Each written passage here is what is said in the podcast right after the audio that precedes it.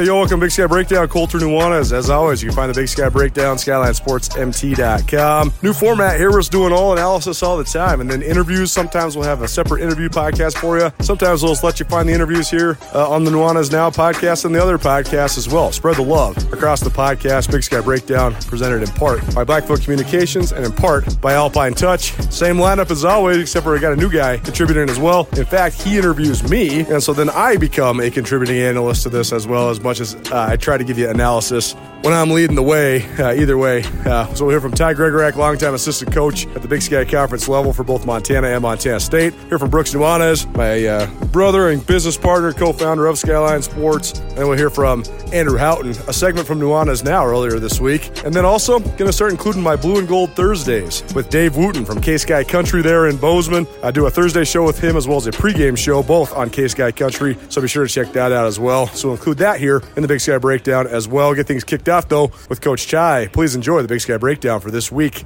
the second to last week of October. Guys with the 544 numbers, not to give away your cell phone number, but you got an OG Missoula cell phone number. There's a co- only a couple numbers where it started, and you had one of the first original cell phones that was happening in Missoula. So that must make you feel really good.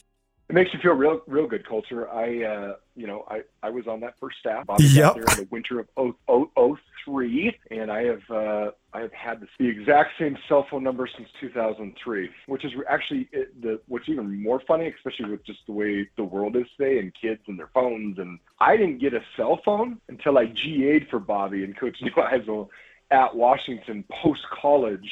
So I had a 206 Seattle number, some just you know crud flip phone. I think it was like an Ericsson or something. And then when I got to Missoula, I got my my 406 number, and I've had it ever since. But yeah, you don't have to tell the the whole show what the what the whole number is, Colter. But yes, old school Missoula number, never going to change it.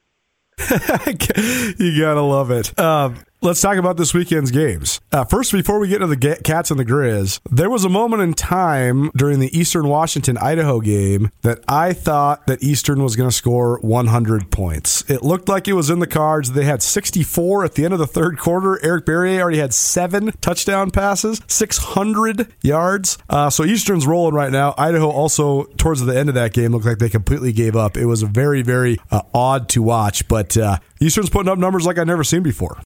Yeah, it's it is uh, remarkable what they're doing, and when you when you do look at the score each week, and and you know it's it's a bummer because I've got multiple buddies on the defensive side of the ball for Idaho, some that I've worked with, some that I've coached, and I won't name names because they're probably licking their wounds right now. But man, I mean this this kid, we I mean we know he's good. I mean their whole offense is good. What's crazy to think for me is, and you know, like I just said, joined the league in 2003. It seems like East, even when Eastern wasn't making, you know, uh, long play, uh, uh, deep playoff runs, their offenses were always explosive. High power offense, fantastic quarterback play, skill guys surrounding them.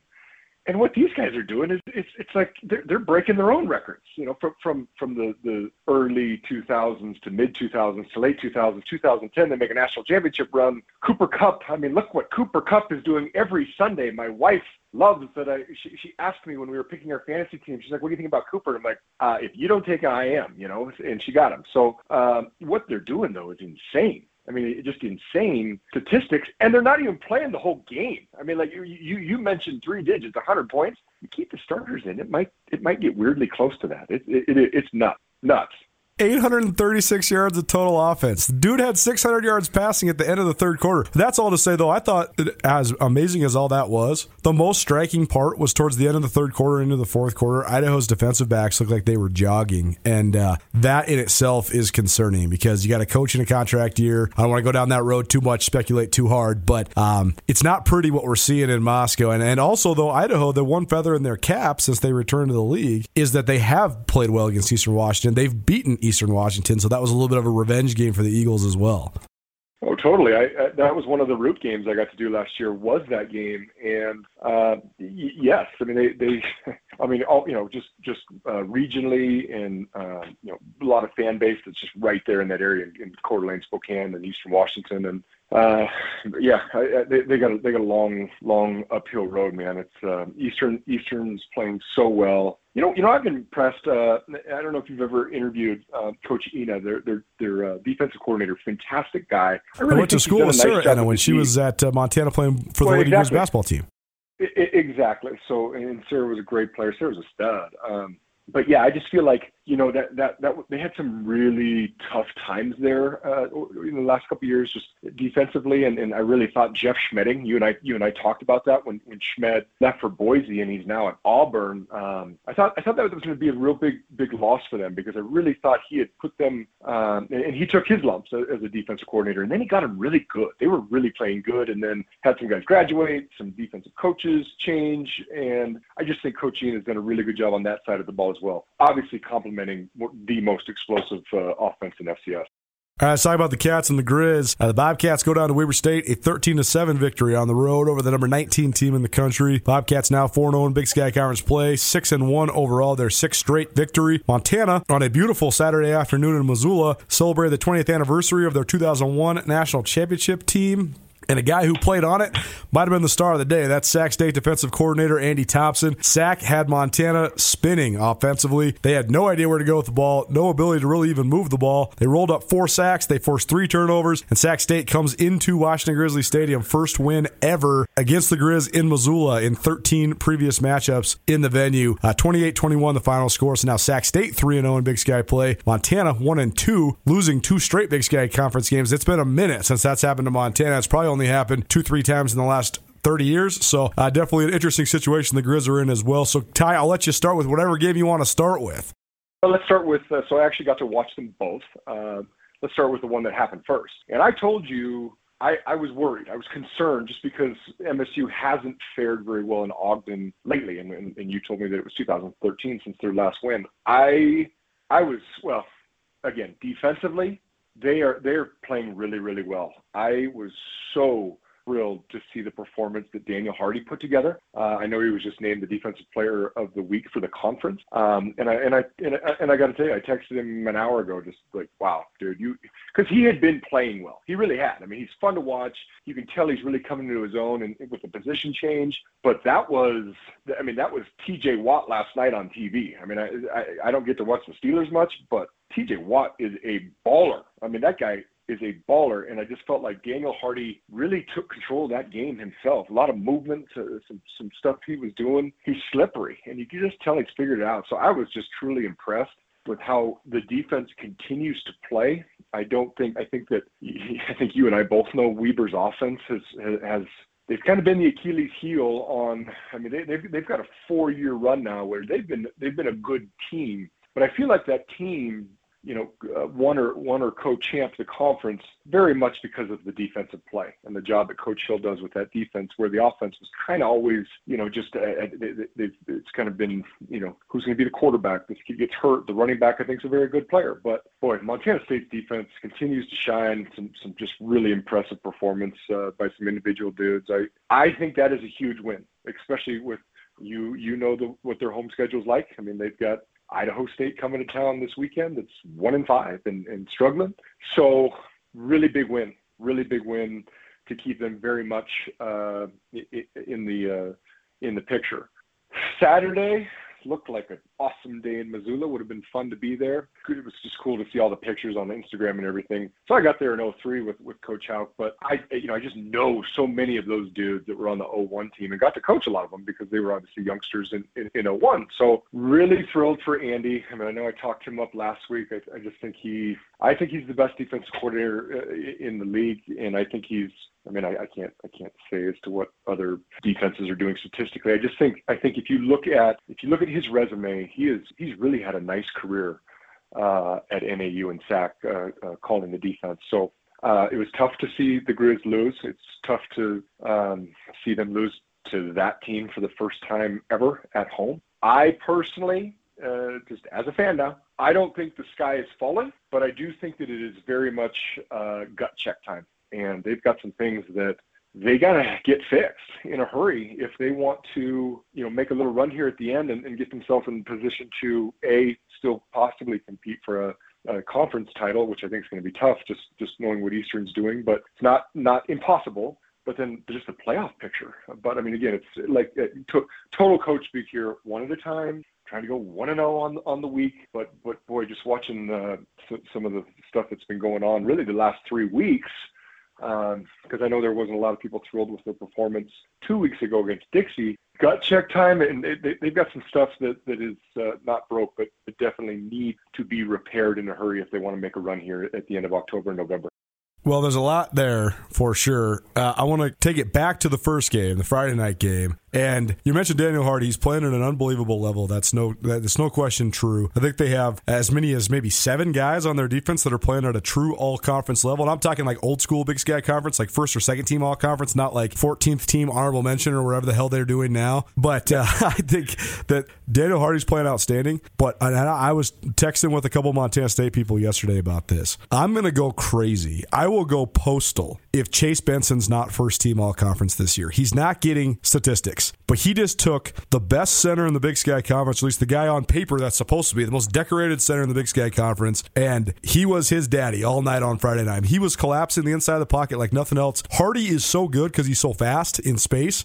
But when a guy's flushed, he's going to chase you down. You got to have him flushed first. Benson's the guy that's flushing him. I think that Benson is the key to all that they're doing. All these guys are getting all these stats. 41 in the middle is the dude that's making it all happen.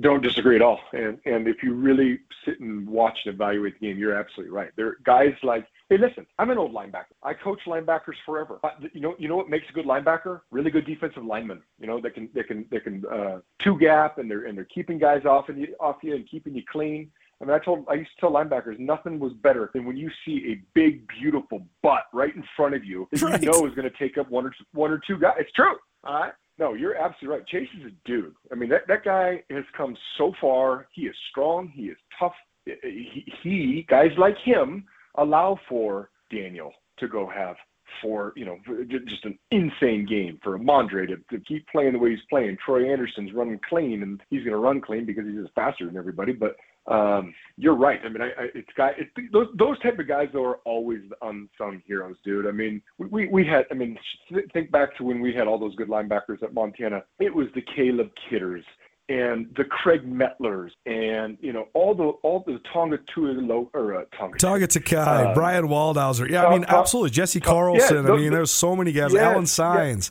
Yeah, right. All those all those guys or, or, or what make what helps make linebackers great. Obviously, linebackers got to have their own set of skills, but I mean, you're right. That Chase Chase is allowing for guys behind him to go play really fast and really well right now. It's awesome to watch their defense. I just feel, I mean, it's kind of cool for me, just kind of knowing how it was when we got here, culture, and to where it is now. Yep. There, you know, with with another new coaching change and another new coordinator and I just think it's pretty neat to see because the, and and I'm not I'm not calling anybody out or, or trying to offend anybody, but we were really our just our defense was really pretty bad when we got here uh, in, in in 16, and it's neat to see them playing. I mean, they're they're the best defense in the league right now. I would say I, I would think overall. So it's really cool.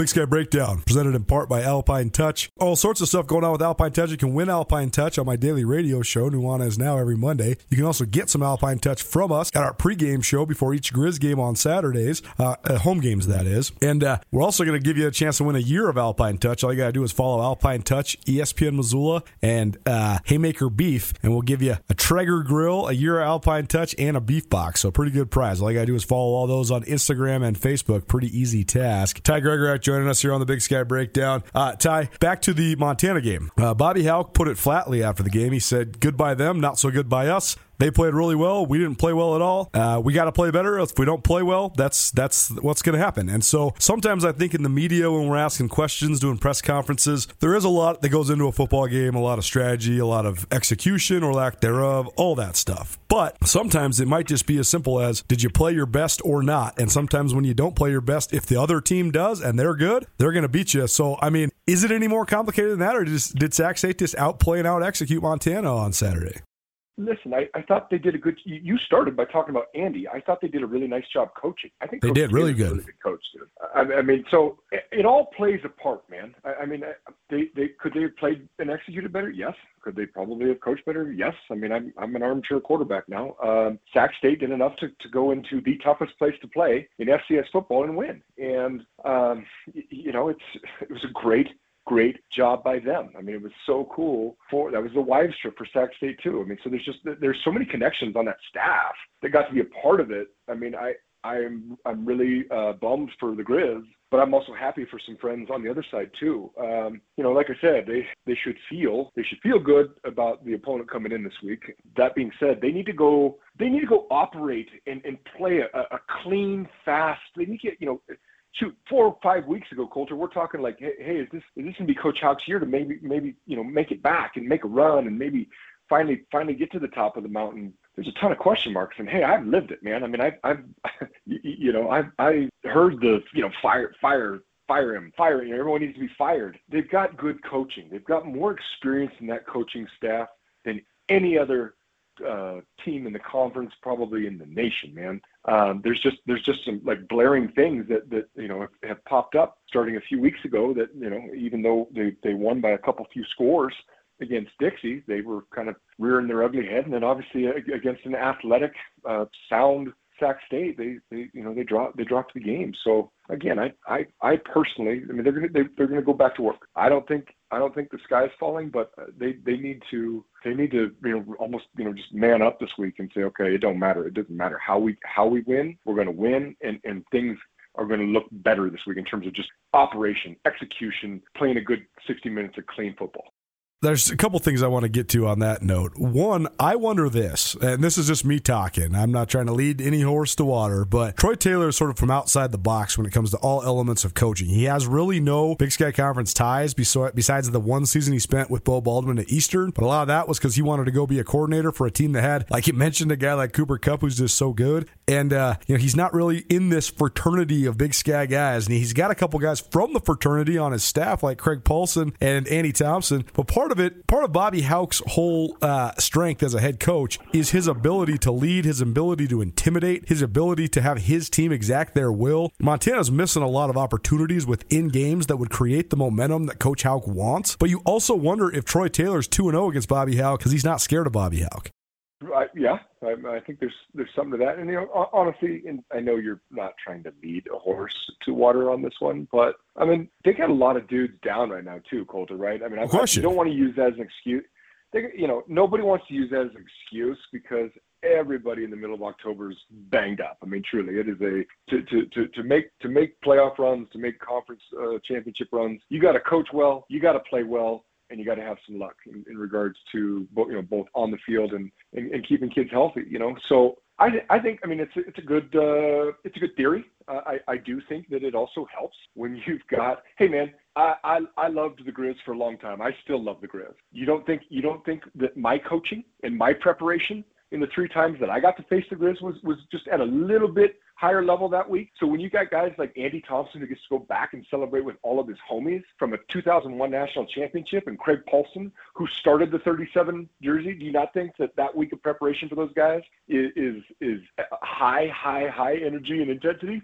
So uh, I, I mean, it just you're right. They they played them twice and, and lost lost a couple. So I mean, they've they've got their number a little bit right now. I I, I still think you know, I mean, Montana's still Montana and Sac State is still Sac State in my mind, but obviously they've won the last two. So, I mean, it's there, there's probably a little bit of truth to that. Yeah. I mean, Troy Taylor is 11 and 1 in his, in his first 12 Big Sky Conference games. So until he's knocked off, he's doing pretty darn well. The other thing, Ty, I was thinking about is when you analyze a season just sort of on paper and you're thinking about projections and playoffs and all that sort of stuff, a lot of times if you play a money game, then that's just chalked up as a loss. And so then you're thinking of your schedule like as a 10 game schedule. Okay, we need to go 8 and 2 during this 10 game schedule to get to 8 and 3 because it's almost certain you're going to be 0 and 1. They need to, Montana needs to go uh, basically, they because they went 3 and 0 in their non conference conference. They beat Washington. They only need then one less win, really, to in terms of the rest of the season to be playoff eligible. I'm not saying that that should be a goal. I think that the talent that this team has, they certainly have the ability to at least win the rest of their football games. But it's not as much of a back against the wall situation because they didn't lose the opener to Washington.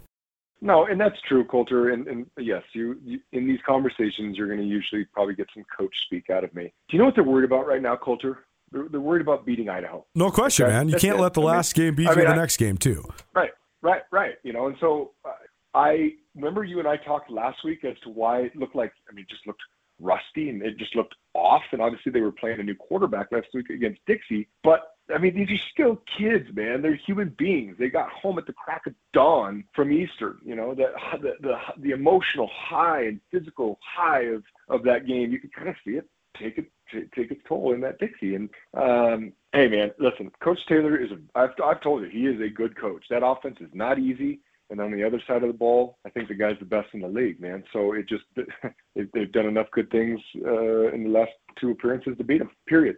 And then, then on the Bobcat side of things, I think that the thing I continue to be so impressed with is the fact that the schemes, the coaching change, all those sorts of things, none of that has gotten in Montana State's way. In fact, it's been a completely non relevant factor. Montana State, when I watch them, it's just they're headlining guys doing all everything, making all the plays. I'm like, when you watch them on kickoff, the only starter on defense that's not on the kick team is Troy Anderson. And I thought that was a silly move at first, but then they've been excellent on kick teams, even though they don't have a special teams coordinator. Because right now, Montana State is just strictly letting their dudes make plays. And I think that at the end of the day, they might have more dudes than anybody else in the league. Considering the transition uh, and the, the funkiness around Choate leaving and COVID and, you know, all the rumors of this guy's getting hired and then he doesn't want the job and then this guy's getting hired but then he doesn't want the job and the transition almost looks seamless which is which is awesome I mean, it truly is. I mean, they, they, they, but, but I come back to this is a very veteran group that's been playing together now a long time, and they, a lot of those guys, the Chase Bensons, remember what it was like to be four and seven, all right, and having people beat up on you. So I think, I think their core and, and their, uh, you know, their, their values, and, and from what I know of Coach Vigen and his background, and having a, you know, I, I coached against Coach Vigen.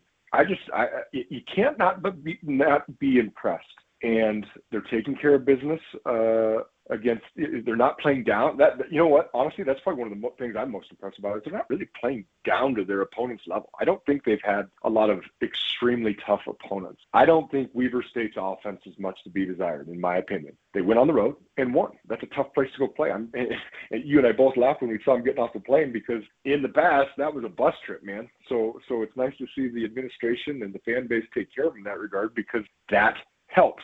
That they just they just got another win, a conference win. You're telling me you're telling me, and, and I know it's not cheap. I mean, chartering a flight and all that is not cheap, but I just I'm just impressed with the way this this team is responding to you know the the the COVID year and the new coaches and you know the new another new coordinator here and this guy was going to be the offensive coordinator but never coached a game and there's been a lot of weird stuff and and it, they just haven't missed a beat. It's pretty cool.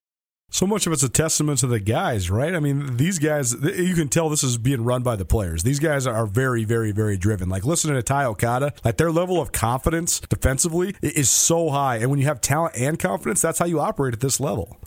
Agree. I mean, it, it is. It, it's fun to. I'm starting to watch some of the press conferences too, and when I listen to guys like Cal O'Reilly and Troy and and Ty. They they are they're saying the right things. They're being they're very mature. I think about what they say. They're calculated about what they say. They're being coached well as to what to say. And there is a there is a uh, a confident but not cocky uh, attitude and and the way the way they're verbalizing things to the media and the fan uh, the fan base and, and to each other is is really cool. It's uh, it's it's pretty fun to watch, especially you know again just personally it's fun to watch some of these kids. I mean, Daniel, Daniel, Daniel was. I mean, we knew he was athletic, but he was skinny. I mean, he, you know, but you, you knew he had hopefully that in him. And you know, like I said, Ty walked on from Minnesota. You know, Chase has had some real adversity in his life. Amandre is a drop down from Washington. You know, Troy and all the 14 different positions that he's played for the Cats, and uh, it's just it's it's impressive what they're doing.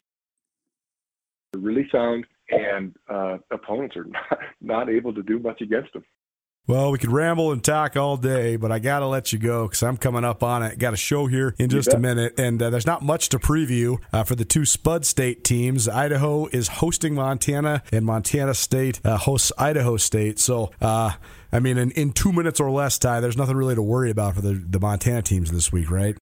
No, I mean you can't you can't ever say that. I mean you hey hey who who's Idaho State's defensive coordinator, right? I mean just what Roger Cooper, baby, Montana about? State. Yeah, that's that's right. You know, so so and Mike Farris the OC, and he's a Grizz, so Exactly. You know, so um, at Idaho, we know the guys that are there between Mike Breske and I mean they, they've got Big Sky roots throughout. Both team both teams are struggling to find wins. You know, and, and it's too bad, especially for Coach Phenicie because I love him. Uh, but it's uh, I think Montana State keeps doing what they're doing, and you know, like I said, Montana needs to go back to finding that edge, finding that. Uh, you, you know how Coach Hauck is. You know the way he coaches. You know what he expects.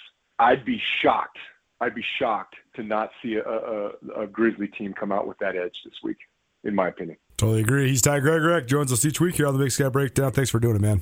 Thank you, Colter. Have a great week, partner.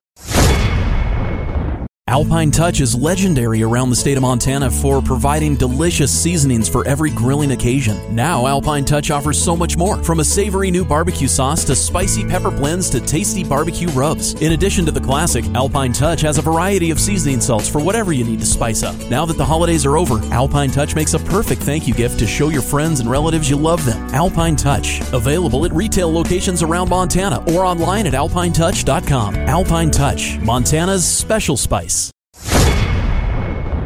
Yo, yo, yo, Big Sky Breakdown. Brooks Nuanez joining us now on the Big Sky Breakdown. Big Sky Breakdown can always be found, SkylineSportsMT.com. We got a ton of Big Sky Breakdown stuff for you. Not going to make you an interview Big Sky Breakdown podcast this week because most of the interviews that will be conducted throughout the week, call it Spud Week around here because it is uh, Idaho State coming to Montana State, Montana going to Idaho. You can find most of those interviews on Nuanez Now podcast. So just go find that.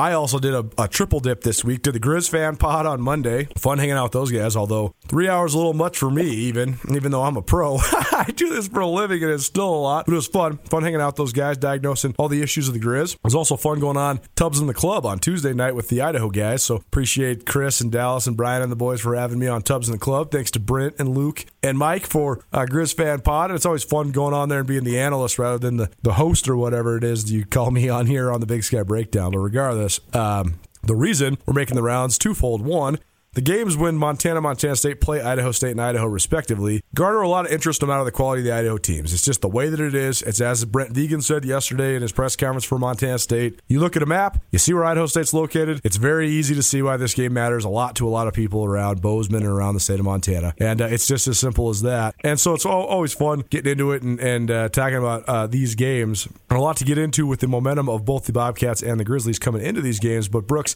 just your thoughts because it seems like no matter what, even even though we're objective and we give all the love to all the teams, especially credit where credit's due, it is just a little bit more fun or a little bit more uh, of a spotlight when Montana and Montana State play Idaho and Idaho Idaho State. Yeah, man, they're really they're really traditional rivalries, you know, and, and regionally it, it is really relevant, you know. I mean, they're there's not like a bunch of huge, you know, FBS schools stuck in the middle of all these places. You know, it's it's Idaho State and Idaho fans really understand the landscape of the Big Sky as well as what it's like to live in a more rural, underpopulated state and have really, really good high school football, which the state of Idaho does. So yeah, I mean, it's it's regionally really relevant as well as historically. I mean, these teams have battled forever. You, you're going to play these teams every year. You know, but when Idaho comes back to the league, you know, I think it's it's good for the league. Um, you know, after their time as an independent in the Sun Belt so overall, yeah, these games matter, um, and they're really fun. There's a lot of familiarity, especially in the coaching staff on both schools, but especially Idaho State. I mean, packed full of Montana and Montana State alum and former coaches. Uh, that that whole part of it is, is a lot of fun too. Yeah, I mean, it's both sides, right? I mean, Idaho State has Rob Phenicie, who was at Montana. Mike was at Montana once upon a time. Byron House, the D line coach, he was at Montana State. Roger Cooper is a Bobcat alum. He's a defensive coordinator there at Idaho State. And then Idaho, Mike Breske has been multiple stints at Montana as the DC. He's the DC there, there at Idaho. Vernon Smith played for the Grizz on that 2001 national championship team. He's the cornerbacks coach there, and uh, just connections across the board. I mean, of course, Paul Petrino, the head coach at Idaho, is from Helena, Montana, so uh, by way of Butte. So uh, definitely a ton of connects uh, to be sure. Let's talk about last week's game games, though, first, Brooks. I was talking about the Friday night game between Montana State and Weber State. Twitter thought it sucked. I thought it was glorious. I love me some head banging and some line play and some three and outs. I did think both teams were a little bit stubborn in their play calling. Uh, but that was sort of what it, what both coaches wanted. They wanted it to be a struggle of wills. They wanted it to be a slugfest like it was. And Montana State's defense, they balled all the way out, man. It was unbelievable performance. And uh, the Bobcats walk out of Ogden with a 13-7 victory. That's MSU's first win in Ogden since 2013. Your thoughts on MSU's win over Weber State?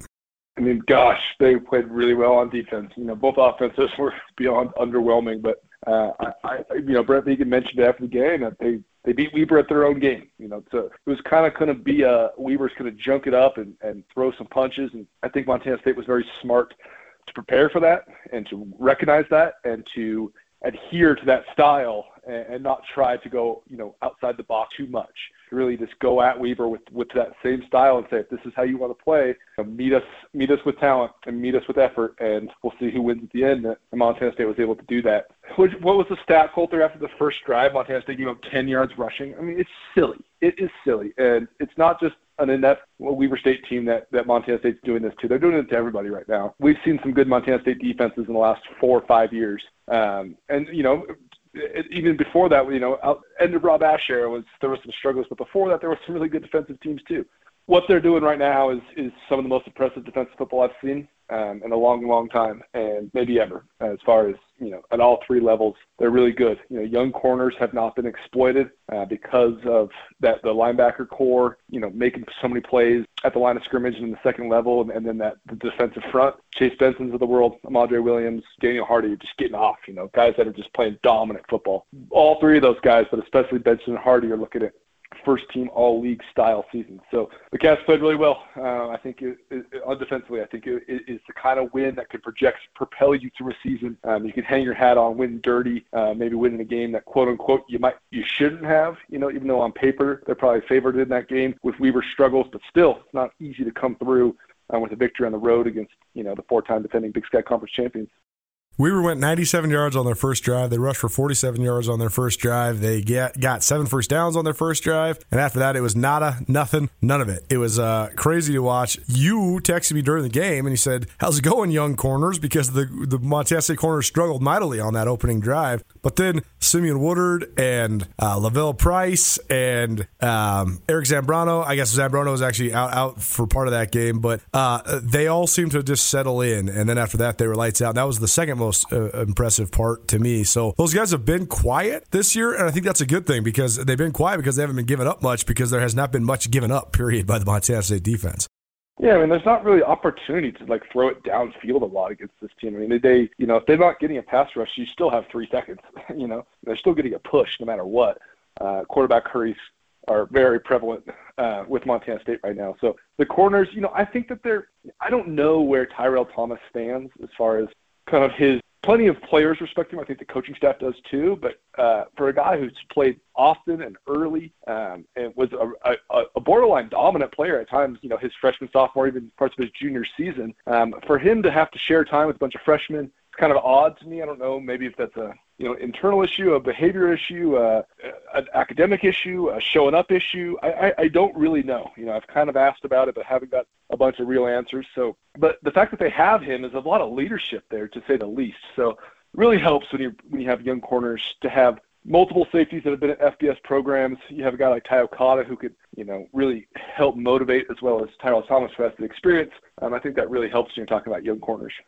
What I said, that was the second most impressive part of the performance. The first is number 44. Uh, when we were waiting for the interviews after the game in Ogden, Ty Okada was there first, and he said, I don't know why you guys want to talk to me or Matt McKay or anybody. Uh, you guys want to talk to 44 because I think that guy just had 30 tackles and 100 sacks. And it's true, man. Like he, Daniel Hardy, Daniel Hardy's a really talented player. We've covered a lot of really talented guys. I'm not sure there's anybody that's been maximizing their own personal talents to the level that Daniel Hardy has for the first half half of his senior season that we've ever covered. He is a player that could be elite if he plays his absolute best all the time. He's playing his absolute best and then some, and is absolutely one of the best defensive players in the country. His numbers right now are insane. I mean, this guy might win the buck. Like he's got nine sacks and 15 tackles for loss halfway through the year, and his motor, his chase down, his his speed, uh, relentlessness, competitiveness, sense of the moment, everything, man. I think it's been made very clear on this podcast already that I love Daniel Hardy. I think that he's a phenomenal kid. I think he's so fun to cover. His humility and his temper and all that stuff, man. He's just he's so fun to observe and to chronicle. But I don't know if I've ever really seen a guy that's playing outside of his mind as much as Daniel Hardy is right now. Yeah, I probably have to agree with you. You know, a guy that didn't play football in high school till I think his junior, maybe the senior season. He played one year of high school football, went to a junior college, played two years of, you know, being a skinny defensive end, and came in raw to Montana State with mostly just a frame he's put on a lot of weight, man, and he looks really, really good. You know, when you when you see his hand in the dirt, it's kind of what I love the most about FCS football, right, Colter, is that he is probably a guy that just based on specs can't play in the SEC, just because he's too he's too uh, light. You know, just because he's only 230 and you need to be or 228 or 2 232, you need to be 242 to play the position he's playing. And all of that aside, it doesn't matter. I think that he'd be productive at every level of football, and the fact that he is in the FCS on such a good defense, the numbers are, are huge. And, you know, if anyone who's listening to this podcast, Cat, Cat fan, Grizz fan, Idaho fan, Idaho State fan, Big Sky Conference fan, go read uh, Colter's profile on Daniel Hardy and kind of his journey and story of the last five to six years of his life. I mean, what an amazing story you wrote there, Colter. And, uh, you know, what an amazing guy to share that story he's been dominant, man. You know, I can think of some small guys, you know, the the Robbie Haucks of the world that are, you know play a little bit above their head. Um, but yeah, Daniel Hardy, as you mentioned, you know, for being a hooper, uh, kind of a lifetime basketball player, to put his hand in the dirt and have this kind of production is is beyond impressive. I watched the MSU game again last night, second time watching it through. We we praise defensive linemen for being able to even just hold a spot, even just most of the time. Even some of the best guys get knocked off the spot all the time, get knocked over, get caught in the mess, as Coach Marty Marty Mornhinweg always calls it. Watching the Bobcat D line, Weber State, Ben Boss is the most decorated returning center in the league. Tyler Whitworth is is projected as one of the top NFL prospects in the league. I didn't watch either of those guys blow off the ball, Chase Benson or Daniel Hardy, once. Chase Benson gets on the ground when Chase Benson wants to go on the ground. I've never really seen much like it. It's not as if he gets full penetration in the backfield on every snap, but he never gets knocked off the spot. Never. I, I seriously, I've never seen it. Like Tonga Takai, Caleb Kidder, Tucker Yates, like Zach Wright, Zach Minter, uh, the, all these dudes that we've covered, they all get knocked off their feet or knocked off the spot. Chase Benson never does, man. His sturdiness and how how powerful he is in the middle of the line. It's just it's unbelievable, and I think it makes everything else that's happening right now in the Bobcat defense. I think it makes it all tick. He is the centerpiece. No, he really is. And he's not going to get the recognition he deserves. You know, I think if people jump on a conference call at the end of the year, and if Coach Vigen stands up for him, if another coach says something, that's how it'll work itself out. If hey, I think I have the best defensive tackle in the league, and three other coaches say I agree with him, I agree with, maybe he might get there. You know, some people might vote him in um, to be like a first team all league kind of guy, but it might not happen, you know, because his stats, I, I don't know if they'll end up being tremendous. But Chase Benson is as strong of an interior defensive lineman as, as we've seen. You know, he's, uh, I think of like the Zach Minters of the world, the Tonga Takai and Montanas of the world. Uh, uh, Chase Benson is a very unique talent, and and his motor, um, his punch, as you mentioned, Colter, his just pure strength. I think it's just I don't know if you could actually withstand it for four quarters. I think that's why they continue to lean on people, and he has such tremendous stamina. We've talked about the Bobcats' physical conditioning all year. It's continuing to prove true. And Chase Benson, I mean, he, one of my favorite things I heard about this uh, about this kid was this week. Uh, guess how many classes Chase Benson's taken this year? One. This guy graduated. You know, this guy's taking one grad level class. He's playing football. You know, he's getting after it. So stories like that I always love. The Big Sky Breakdown presented in part by Alpine Touch. Go visit alpinetouch.com for all of your awesome spice needs. Grand Slam packages. It's the way to go. You get all four of the best seasonings they got available. Throw in some barbecue sauce. Maybe get yourself some spits. All pretty good. Alpinetouch.com. Proud presenter of the Big Sky Breakdown. Uh, Brooks, one last question on the MSU Weber game. Uh, where are we at with Weber State? Because the Wildcats now are two and four, and the backs against the wall. They're going to need to win out and get some help. Uh, that winning out is going to include against Eastern Washington this week. Uh, so, I mean, the playoffs basically begin this week for Weber State, and even if they were to do that, I think they'd still need some help to play their way back into the playoff picture. Uh, it's four-time defending Big Sky champs. They've made the playoffs five years in a row. Where are we at with the Wildcats? I think it's not their year. It's uh, it's pretty hard to sustain after you, you make a run like they just did in the last four or five years. But that's okay. It's kind of how it goes. Uh, some injuries at times. You'd think that they could end up finishing with you know three, four losses. Um, they're already there at this point in the season. And as you mentioned, Eastern going playing Eastern this weekend, just as we we've been we've been proven to see is not an easy task. So it'll be great to see what Eastern can do against this Weber State defense. So I think it'll be a great gauge not only of Weber State's uh, fortitude, you know, hang in there, stick with it, keep the program's integrity intact, uh, but to see what Eastern can do. You know, if Eastern goes in there and puts up 45 points, I think on a national stage, even though we know that Eastern is one of the you know three, four best teams in the country, I think it'll really give them a little bit more clout as far as going against that style, going against the North Dakota style, North Dakota State style of defense, going against the James Madison style of defense. Um, you know, like opponents with Weber playing James Madison earlier this season, you can kind of start to build some some of the narrative and some of the crossover there. So I think it'll be a huge game for the league as far as where Eastern comes out at the end. Well, I have spent, let's count it up, seven, eight, nine, ten, ten recorded hours already here on Wednesday morning talking about Montana's 28 21 loss to Sacramento State. It was like a therapy session with the Grizz fan pod on Monday, trying to explain to them all the things that are going awry with the Grizz. Uh, it's been interesting to get the perspective from people across uh, the state, both on the radio and off the record. So rather than me wasting any more of my breaths, Brooks, I know you watched the game on Saturday. Your thoughts on Sacramento State posting their first ever victory in Missoula? Well, I mean, gosh, it's a bad loss for the Grizz. You know, coming off that Eastern loss, and it's definitely not a good one to take at home. Um, Sac State, they're I don't think it's close. Their best player quit the team the week before, two weeks before that. and Elijah Dotson, the dynamic running back. So Troy Taylor, Craig Paulson, former Montana defensive coordinator, now there um, at, at, at SAC with Andy Thompson, you know, former Montana linebacker. Some familiarity there. Um, and Troy Taylor had it all dialed up, man. We talked about it a decent amount as far as off the record. Montana seemed to get outcoached in that game, which is not something very common in the Bobby Hauck era, either tenure of Bobby Hauck at Montana let alone just in general, you got to think that at home, playing with you know your back's against the wall after the Eastern game, and you're going to take care of business, and, and that was not the case. So it was sloppy on offense. Uh, Chris Brown continues to not be able to really get in a rhythm, um, and the running game is also you know again very similar, not getting in a full blown rhythm. Bunch of young guys, offensive line getting you know a push at times. You know it's funny because wouldn't you agree with this, Colter? At times they can look really good, the offensive line at Montana. It's like hey, look, I mean good looking bodies, you know, some big guys as far as the, the specs go, and they do get a push. Uh, I like the scheme, but you know things just aren't flowing for Montana offensively. And for me, it seems like from a play caller standpoint, offensively, that they've lost some confidence that they're not yep. really sure what to lean on when they really need it. Like what what is second and seven for us? Let's go to our really confident section of this playbook and, and they're not really does not seem like they have that confidence right now. And and that's a worry, you know, because that's hard to find at this point of the season. That's hard to just get back.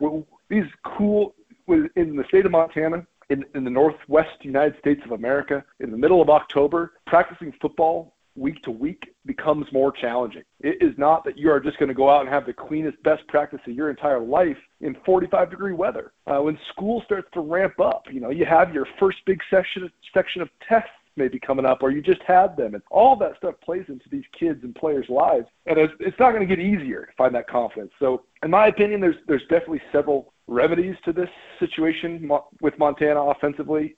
Maybe I'm crazy, but force feed Sammy Akem. Exactly. I'd be throwing Sammy. I would target Sammy Akem 15 times a game. I don't. I don't really know why you're trying to Junior Bergens going at running back. Like, I mean, sure, get him his eight carries in a game or his six carries or change the pace, whatever you need to do there. You, the best player on, on the team you know, arguably, well, especially on the offense, is, is Sammy Akem. I'd be pounding the football towards him, force feeding him as many targets as physically possible behind the line of scrimmage, across the crossing route, outs, curls, ins, Cobbs, everything. I don't know why and how you couldn't be doing that. Um, maybe that's the case of Sammy Akem offensively, leadership wise, where he fits into that whole narrative. Um, you know, he's definitely changed personality wise at the press conferences this year. Um, seems like not that he's been in the doghouse, but he definitely has a different leadership role than, than maybe he would want or the team hoped for him. Um, so, it, what, what's your perspective offensively, Colter? I mean, I didn't get to be on the Grizz fan podcast, so offensively, what's the remedy?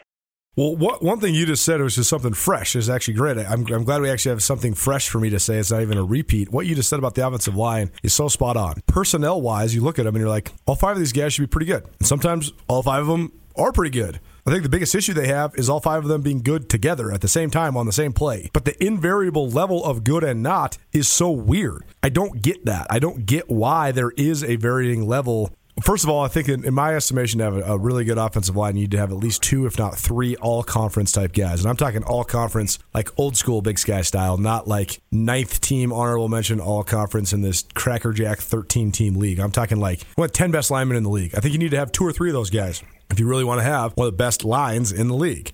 And I don't know if any, any of those guys are first team all league talents. I do think they have maybe a couple that are second team, but I don't know why those guys aren't performing better. That part is very perplexing to me. I don't really know what the answer is there, but I do think that better offensive line play would help this entire thing because of course it would. That's that's the key to everything on offense. But I also think though, like, what's the point of having Sammy Akem unless you target and use Sammy Akem, and they're not that much. But then you also wonder how much of the just concept of the no star system, and we're not going to have one guy be the guy that leads us to victory I think that's holding the Grizz back across the board right now, but it's reflected and accentuated and magnified through the concept and the lens of Sammy Akem more than anything.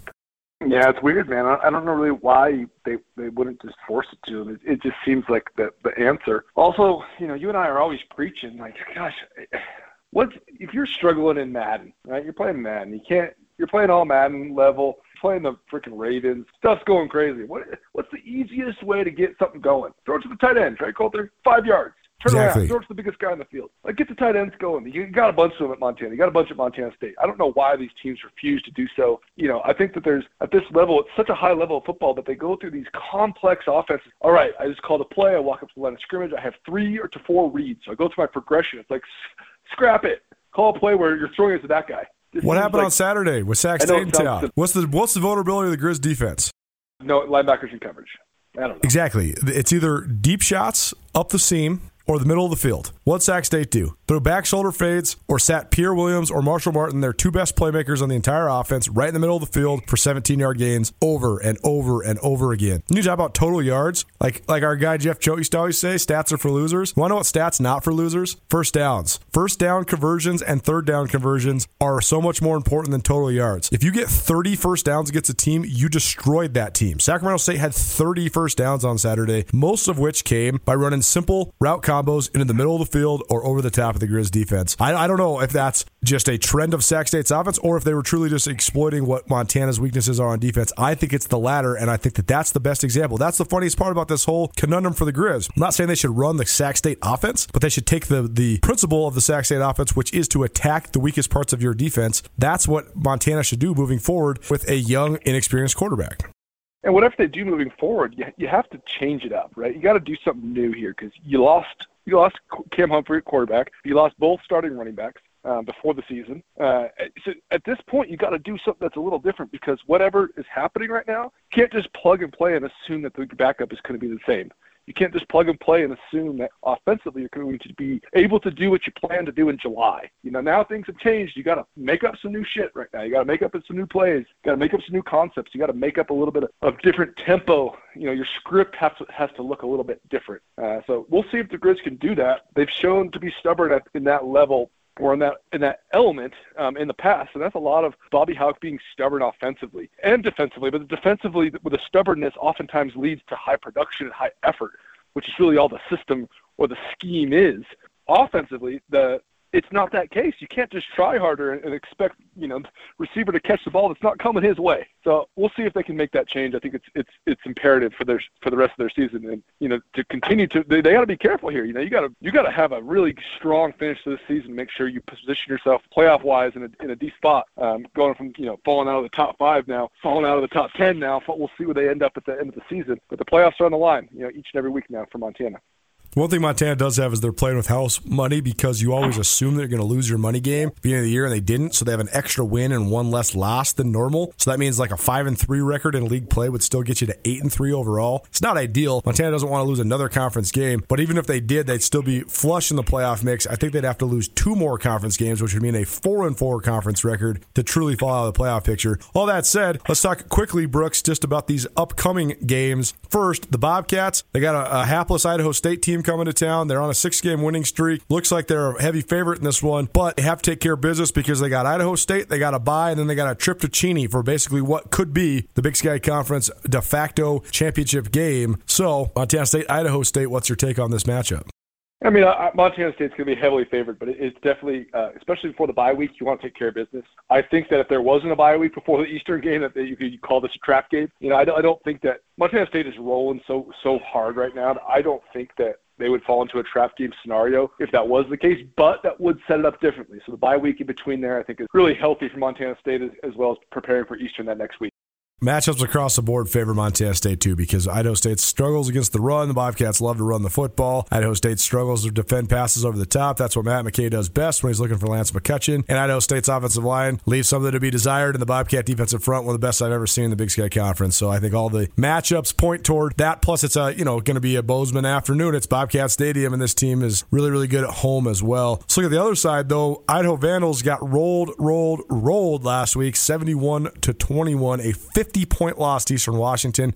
Uh, if Eastern didn't call off the dogs, I think they could have got to 100. I really do. They scored 29 points in the first quarter alone. Eric Barriere, 600 passing yards and seven touchdowns before taking a seat before the third quarter was even over. And uh, Idaho, they're reeling. They seem like a team that uh, wasn't given a lot of effort down the stretch in the midst of that blowout. But a Montana team needs a victory and needs to get right. And it's a rivalry game, and there's a lot of history between these coaching staffs and the crossover and all of it. And uh, Idaho, despite the fact that they have struggled since returning to the league, they always have talent. Uh, they always have, actually, in fact, better talent than a lot of schools in the league. And uh, they're tough. They always are going to be tough. They just have a really hard time being disciplined and executing and uh, putting it all together. Uh, your take on the Grizz trip to the Kibbie Dome on Saturday?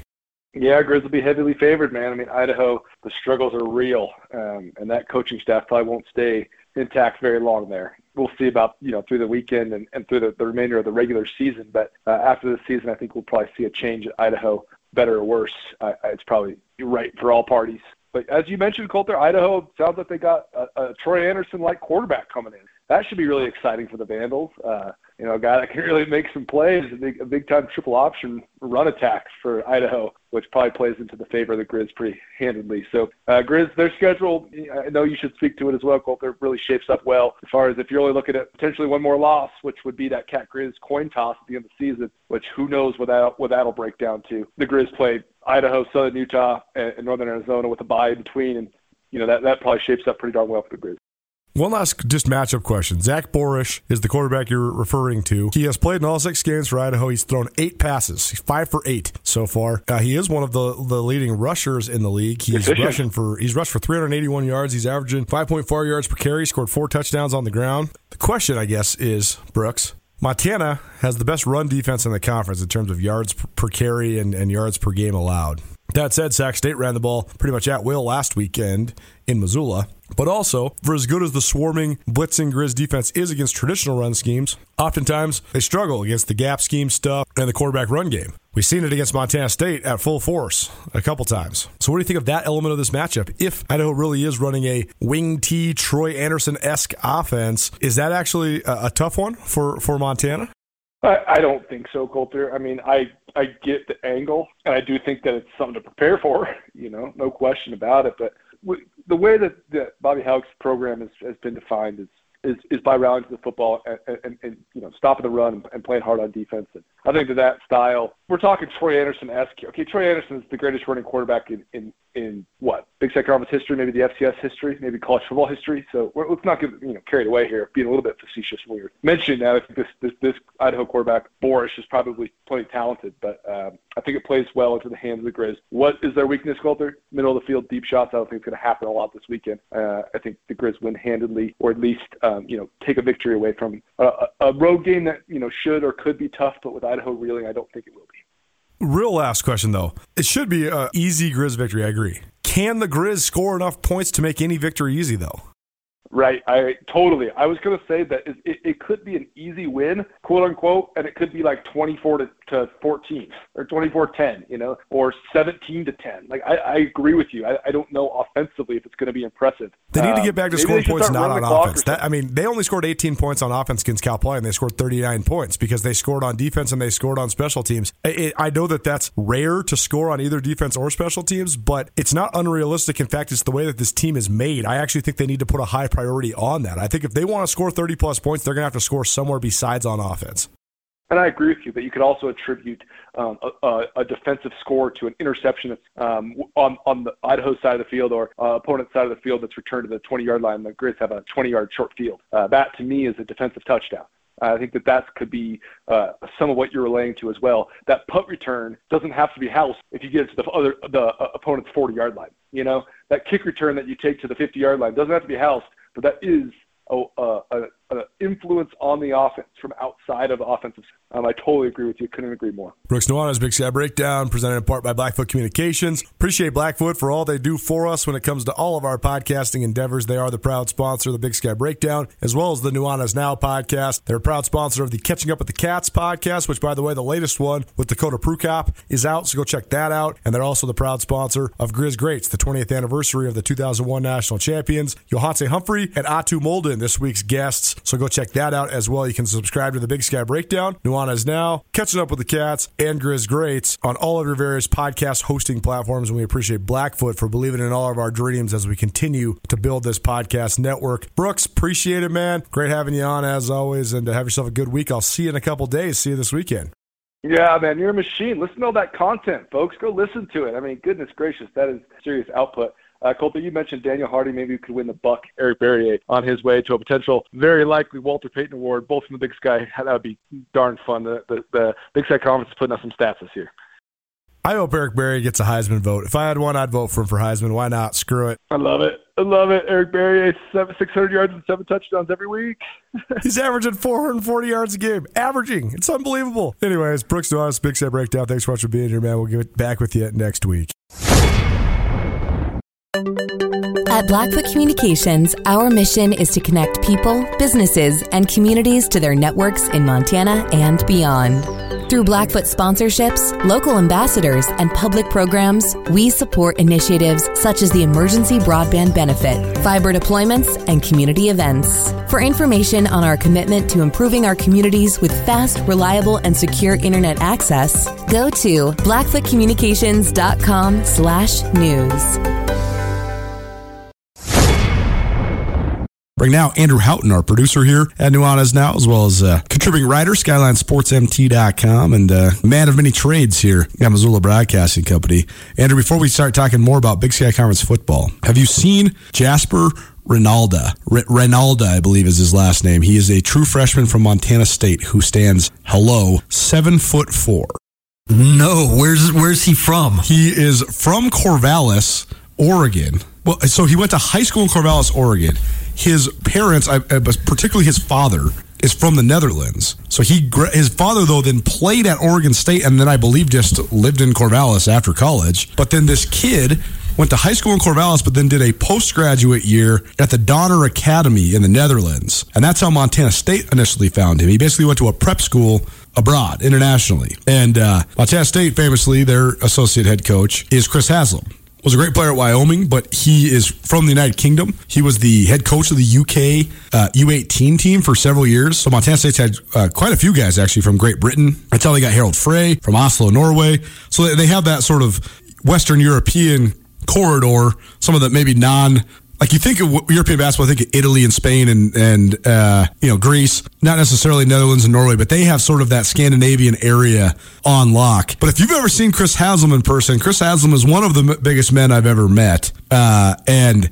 I saw a picture of Jasper Rinalda next to Chris Haslam, and it is silly because Chris Haslam is a full 6'11. I'm not even going to say how much he weighs. He's a gigantic man. And Rinaldo's like a whole head taller than them. This got brought to my attention because uh, I was looking on uh, social media and there's a picture of Xavier Bishop, Montana State point guard, who is famously 5'8 like on a good day maybe, and and Nelda sitting next to each other, and then they had sort of like the the here and now versus Manute Bol and Muggsy Bogues when they played for the Washington Bullets. Usually, I think that kind of stuff's corny. This is hilarious because it's actually like almost the same. Regardless, there. I mean, there, there's your uh, there's your tidbit for the day. The Bobcats have a true freshman center who is seven foot four. I, I, I can't imagine what his prospects might be. You just assume the guy at seven four, if they could play at all, would be not in the Big Sky Conference. But maybe the connection is just the connection, and maybe the, I don't know. But uh, he is certainly the biggest person I've ever seen in real life, and uh, he will definitely be the tallest basketball player. I think. I think it's safe to say he's the tallest guy in the history of the Big Sky Conference. A little bit of basketball talk on Nuanez now today. I, I love it. I The- know. We're getting a little chill in the air. Starting thoughts starting to turn towards the, the gyms, the squeaking of sneakers, the bouncing of basketballs.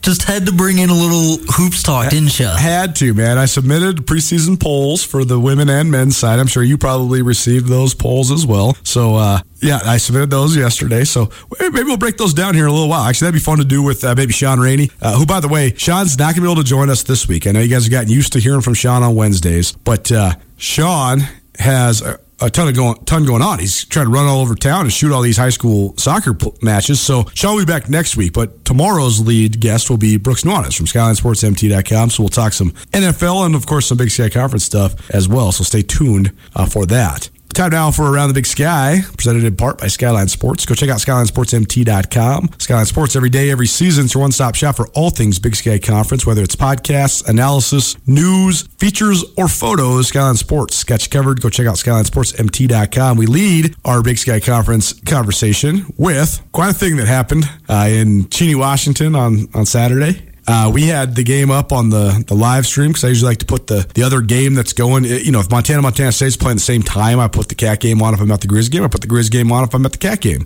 Uh, the Bobcats had played the night before against Weber State, so uh, during the Grizz game against Sac State, I put the uh, Eastern game on just to you know glance at the score from time to time. Well, the score changed every time I looked at the screen because Eastern Washington just had this unbelievable onslaught, a program record 29 points in the first quarter alone. Eric Barriere threw four touchdowns in the first quarter alone. Eric Barriere had 600 yards passing and seven touchdowns by the end of the third quarter. And Eastern Washington had 64 points going in the final frame. Aaron Best calls off the dogs, so to speak, but he already had 64. They scored one more. It's 71 21. Uh, Eric Barriere is ridiculous. His numbers are out of this world. I just uh, I couldn't believe the performance because Eastern's good, but you're not supposed to beat your rival by 50, especially when they score three times. You're not supposed to beat any other team at this level by 50 points. I mean, on, if we're if we're speaking about it honestly, you're just you're just not, and that's as much on Idaho as it is. I mean, it's not on Eastern Washington at all. Eastern Washington's offense is built for doing that. Like, there's no. You, he did take Eric Barriere out late, took the starters out late. Of course, you do that, but there's no reason for you to stop running your stuff if you're playing Division One college football late in the game. Just a, a, a mind bending score. I mean, I think that both of us before the game would have taken Eastern Washington by, I don't know, 30 points probably. Probably, yeah. But to see something like that where you score three touchdowns and you still lose by 50 is uh, shocking. And I think the. Uh, you know, the thing with Eastern Washington, if I can get off on a little tangent about Eastern Washington here, Eastern Washington does that to teams. I mean, that's what Eastern. If you want to be skeptical about Eastern Washington, you you say that's what Eastern Washington's offense is built to do. It's built to hang 60 or 70 points on teams that can't hang with them. Right. Because if you can't hang with Eastern Washington, Eric Barriere is hitting a 50 yard touchdown pass on every drive. That's what's so crazy is that you could say on one hand, Montana, their defense got exposed more than it has all year when they gave up 34 points. On the other hand, you could say that's as good as you can play against the Eastern Washington defense if you're committed to sending pressure like Montana, because actually giving up 35 when the dude actually can throw seven or eight touchdowns is you're, you're actually doing about twice as good as your peer opponents, right? No doubt, and that's what I was I was going to bring up that game talking about Eastern Washington. I mean, the the knock on Eastern Washington is like, can you do that against a good defense who's going to win one on one with your guys? Sometimes they're going to bring pressure, they're going to force you to change up a little bit, and that's what I think was my biggest takeaway about. You know, we don't want to talk about this game too much because we've talked about it for hours already on this show. That was my biggest takeaway from Eastern Washington's win over Montana because they were able to look like Eastern Washington for you know a fair part of that game right at the very start, and then of course the fourth quarter they looked like they were playing Idaho because he was hitting 50 yarders every possession. Nuanez now, ESPN Radio, SWX Montana Television. Andrew Houghton joining me, Colter Nuanez, here in studio. He's on the other side of the glass. If you're wondering why I'm uh, why I'm sitting on my uh, not normal side of the glass, it's because I like to look at the people I'm talking to. But wouldn't be nearly as fun if Andrew was just staring at the back of my head. Uh, Andrew, Eastern's averaging 54 points per game at this exact moment. Eric Barriere, his numbers are stupid. He has a passer rating of 191. Uh, I think that perfect is like 194 in college football. I mean, he's he's into the, the stratosphere of being nearly perfect. He's completing 69.2% of his passes, and it's not as if he's throwing 14 times a game. No, uh, he's thrown 280 times. He's 194 for 280. He's got 3,067 passing yards. This is seven games and 28 touchdowns. So his average game, Eric Barriere's average game is 23 completed passes for 439 yards and four touchdowns per game. That's his average game.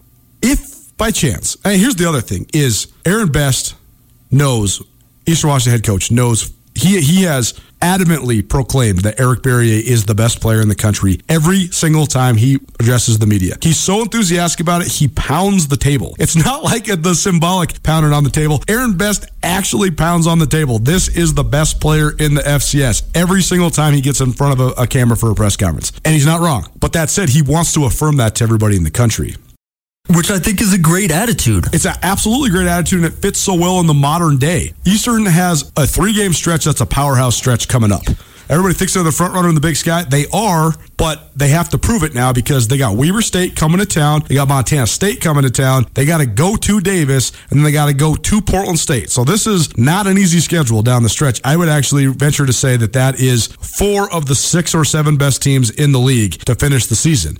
So that said, though, if and when Aaron Best smells blood, they're going to continue to lighten it up. I don't know if it's even possible to throw over 600 yards against Weber State. I really don't think it's possible to score 70 on Montana State. We'll see. But what I'm getting at, though, is if Barriere continued this pace, what is the ceiling in terms of national exposure? Because the dude is going to run away with Big Sky Conference Offensive Player of the Year. He's going to run away with the Walter Payton Award. If they, if they coincide, he throws for 430 yards a game and throws 50 touchdowns, and they go undefeated. He's running away with the Walter Payton Award. Could this guy sneak in the Heisman conversation? This was what I was going to ask you. Is Eric Berry That's, that's ridiculous hyperbole. Right, But, but if but no, here's the thing: if there was an FCF SCS player who was ever going to sneak into the Heisman conversation, Right. to get votes for the Heisman, it would be a season that looks exactly like this one. yes, yes, it's absolutely true. He's going to he's going to win the Walter Payton by a ridiculous margin. I saw a tweet this weekend. Southeastern Louisiana has a great quarterback, Cole Kelly, Cole Kelly. He's putting up numbers down there. great numbers. He's also a hot NFL prospect because he's left-handed, which actually hurts him, I think, at the NFL level. Yep. But he's six seven and he can run. Um, and he's got pedigree too because he started his career at Arkansas. He's a great player, no doubt. Good I player. saw, he won. He won the Payton Award in the spring, right? Yes, with Yep. Barriere second. I saw a tweet from Southeastern Louisiana this weekend saying Cole Kelly, Walter Payton Award candidate, ranks in the top in, in every passing category, and it was completion percentage. Parentheses first, and then every other stat. It was parentheses second. Touchdowns, yards, uh, like rushing yards by a quarterback, whatever. Big plays, second, parentheses. And you're like, okay, well, we know who's first in all those categories. I don't think it's going to be a close race for the Payton. I would love to see him, and all it takes is one mention by, you know, like Bruce Feldman writing a column on The Athletic, somebody writing a column on ESPN.com, Yep. being like, Yep. man, what about Eric Barriere? Could he get votes for a Heisman? And that would raise it to such a different level than what we're talking about right now. But uh, like I said, I think that if you were drawing up a campaign that would get an FCS player attention like that, it would be exactly this one. And we know that Aaron Best is going to keep the pedal to the metal with that offense. I think in part because he did finish second in the Walter Payton voting in the spring. Uh, he's trying to reestablish that program a little bit as one of the top programs in the country. And of course, it helps when your players, people are talking about your quarterback as a potential Heisman vote getter. This is where the big sky misses Jeff Choate. Because if Barry lit up Montana State, then Choate would tell Feldman about him.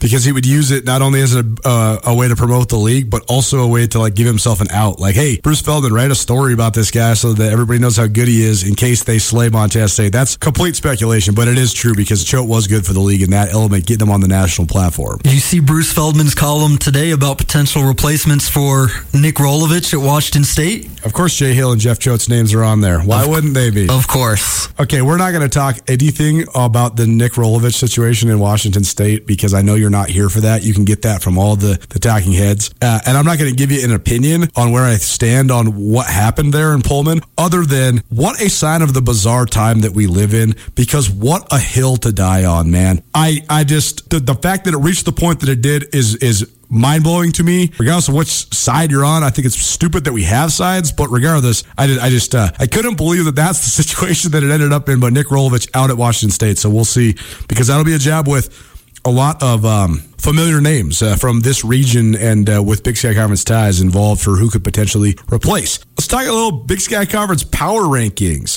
We've been unbelievably busy here. We have uh, shifted our content model at Skyline Sports a little bit. Um, we've been doing a lot more multimedia. We're still doing a lot of writing. I appreciate Andrew and Tom Stuber and uh, all the guys I got helping out for contributing. Of course, our awesome photographers as well. But I used to do a Wednesday deal where I had my Big Sky Conference power rankings in the written word, and I just haven't been able to carve out the time because it does take quite a while to pound all that stuff out. But now, here on Nuanez Now, duration of the of the stretch run here in Big Sky Conference play, we're going to continue to do, or I guess start today and then continue throughout the rest of the uh, the fall to give you our Big Sky Conference power rankings each week here on the show.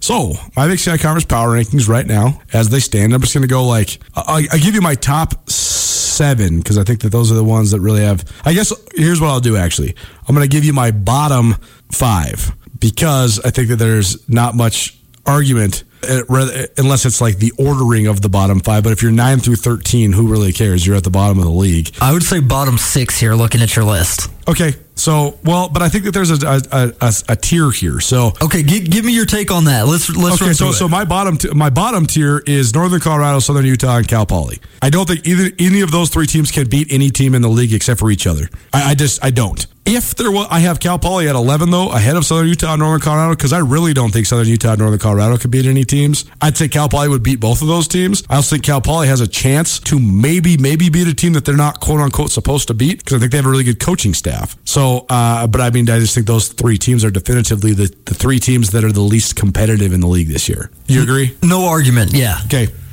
Then I got uh, my my next tier would be Idaho at 10, Idaho State at 9, and Northern Arizona at 8. I think all three of those teams would be favored, if not heavily favored, against the bottom three teams. I actually think Idaho State is better than Northern Arizona. But that hasn't been the case because Idaho State's one and five and Northern Arizona is three and three. Even though I, th- I think that Nor- that Idaho State has better talent, but and Northern Arizona destroyed Idaho State, so yeah, Northern Arizona destroyed Idaho State in in Flagstaff. So that's what exactly. The reason I got the Vandals at ten, I actually think talent wise, Idaho should be like seven or eight, but they're not. They're at ten on my list because that's what happens when you give up seventy one points in a rivalry game. I don't really have any justification. I mean, I think I don't when I watch them, I think that they have a, a good defensive line. I think they have really good linebackers. I think their offensive line is is fine, average to above average. I think they have a couple playmakers on offense. I know their quarterback system's been incredibly in flux, but they continue continue to be among the most perplexing teams in the league because when you look at them for the from a man to man perspective of who they have on their squad, talent is not their issue in comparison to the the bottom tier of the league. I think they do have talent issues compared to the top five or six teams in the Big Sky, but they shouldn't be where they're at in the league based on purely talent. I don't understand though what the missing link is because a tease for tomorrow, Mike Breske, former Montana defensive coordinator, current Idaho defensive coordinator, he's coming on the show partly to talk about the matchup between Montana and Idaho this upcoming Saturday in Moscow, and partially to talk about his memories from the 2001 national championship uh, team that he was a part of. Well, Mike Breske's a great coach. I've been around Breske. My brother played for Breske. Like Breske's a really good coach, man. Luther Elliss played in the NFL for like my whole life and has been the D line coach there at Idaho. I know great player does not necessarily mean great coach, but by all accounts, he's a good coach. I mean, he's put multiple guys in the NFL and Vernon Smith play corner at Montana. He's a good secondary coach. They have good coaches. Like they, uh, we, I know most of the guys on that staff, or at least know guys that know them. And uh, so I don't know. There's definitely a disconnect there at Idaho. Would you disagree with any of that second tier, or I guess uh, second from the bottom tier in the Big Sky? No, and I think that's that's been the story for Idaho, I mean, since they came back into the Big Sky Conference, they've had talent. I mean, like you said, they've had a good defensive line since they came back into the Big Sky Conference. They've had good linebackers. I mean, they had uh, Christian Kaden Elliss was the one Kaden who got Elliss drafted. Still, Chris, Kaden Elliss actually, I believe, starts for the Saints right now, or at least gets a lot of minutes. Yeah. Christian Elliss is on a taxi squad somewhere. He's on a practice squad with somebody, so he's in the NFL as well. But they just have never ever been relevant in the three or four years that they've come back to the Big Sky. There's just something missing there. They found their most relevant moments when playing Eastern Washington, and I think that's why the people at Eastern, uh, the the the, uh, the, usual suspects, as it were, uh, probably took great joy in hanging seventy one because in Montana we know all about the the uh, the vitriol and the Grizz rivalry.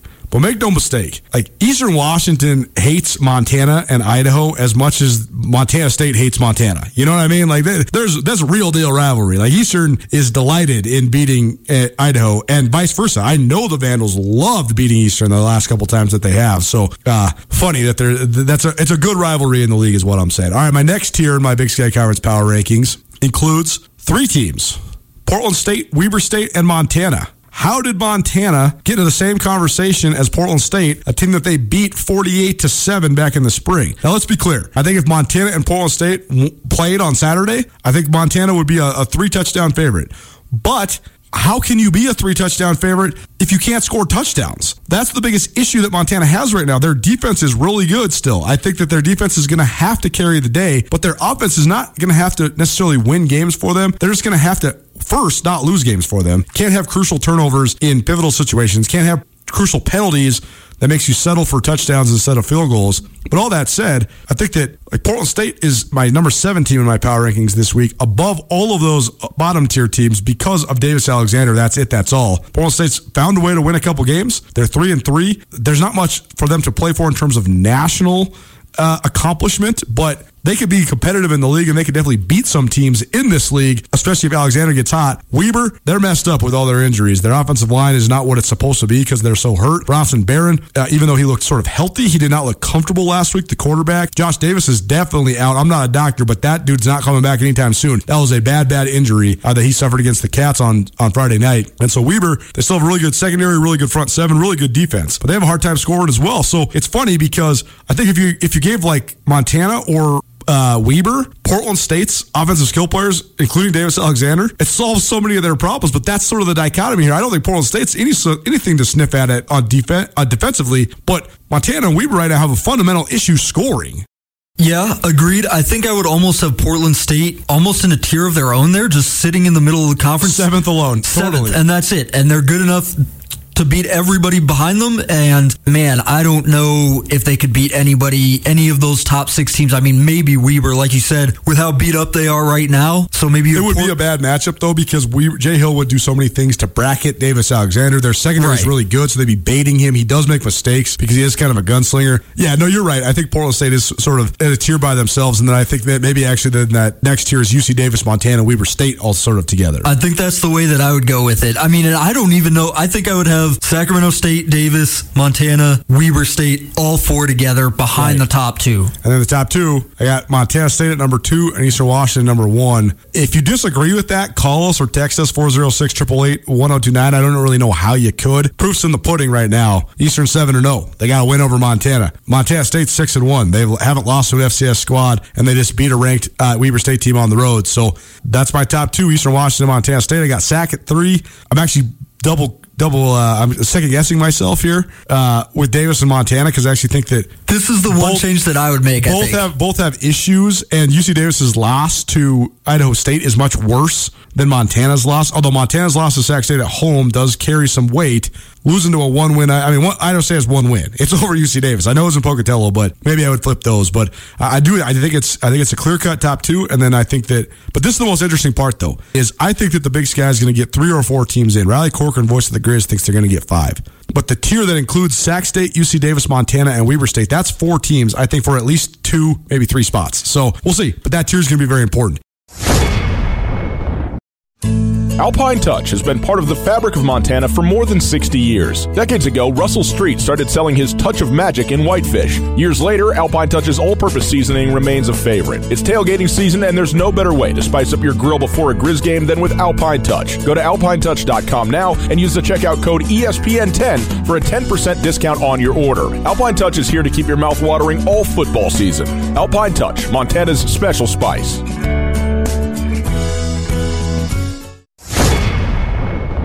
Uh, our Grizz fan podcast last night went three hours because there's just so many layers to what's going on with Montana. I think that there's so many things with the Grizz football team that are at the same time not unique, but sort of a new frontier for this iteration of the Grizz, this group of players, this group of coaches. Bobby Hauck has certainly coached teams that have had high highs and low lows.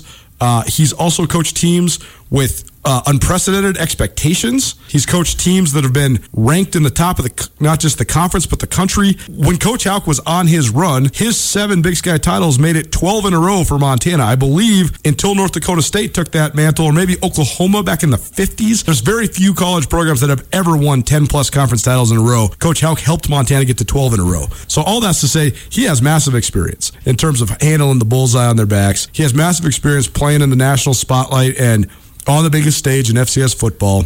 Yet, I think that one of the primary factors of this Grizz team that just lost 28 21 on Saturday is right now they feel the weight of the exposure and the hysteria and everything that surrounds their program because the Grizz were riding as high as I'd seen them ride in about 12 or 13 years coming into the night game against Western Illinois, coming out of the night game at Western Illinois, even with a sort of lackluster performance against Cal Poly, it was still a 38 7, 39 7 conference victory, undefeated record, top five ranking, all that as they headed over to Eastern Washington. And then at, from the from the uh, the fourth quarter of the Eastern Washington game until now, the amount of hype and um, all of this, the crazy pandemonium going around around the Grizz, the the the pandemonium still at a fever pitch. The the the tone of it has changed significantly. So I think that's one of the biggest factors, despite the X's and O's and the weaknesses and the injuries and all the things that we're going to diagnose. I think that the, the element of pressure might be one that's creeping in. Not that they can't handle it, but this that this group hasn't had to handle it before. Yeah, I'm not going to say that beating Washington in the season opener was was a bad thing for this team, right? Because obviously that's a historic win. You get so much national attention coming out of that. But I think the way that the tenor of the coverage and the attitude and the conversation around this team changed after the after that game was like you said, something that hadn't been around this team since 2012, 2011 you know, I'm as guilty as anybody. We at Skyline Sports are as guilty as anybody of putting the attitude around this team. I, I wrote the the piece before the season. I mean, the only question that matters this season is are the Grizz back?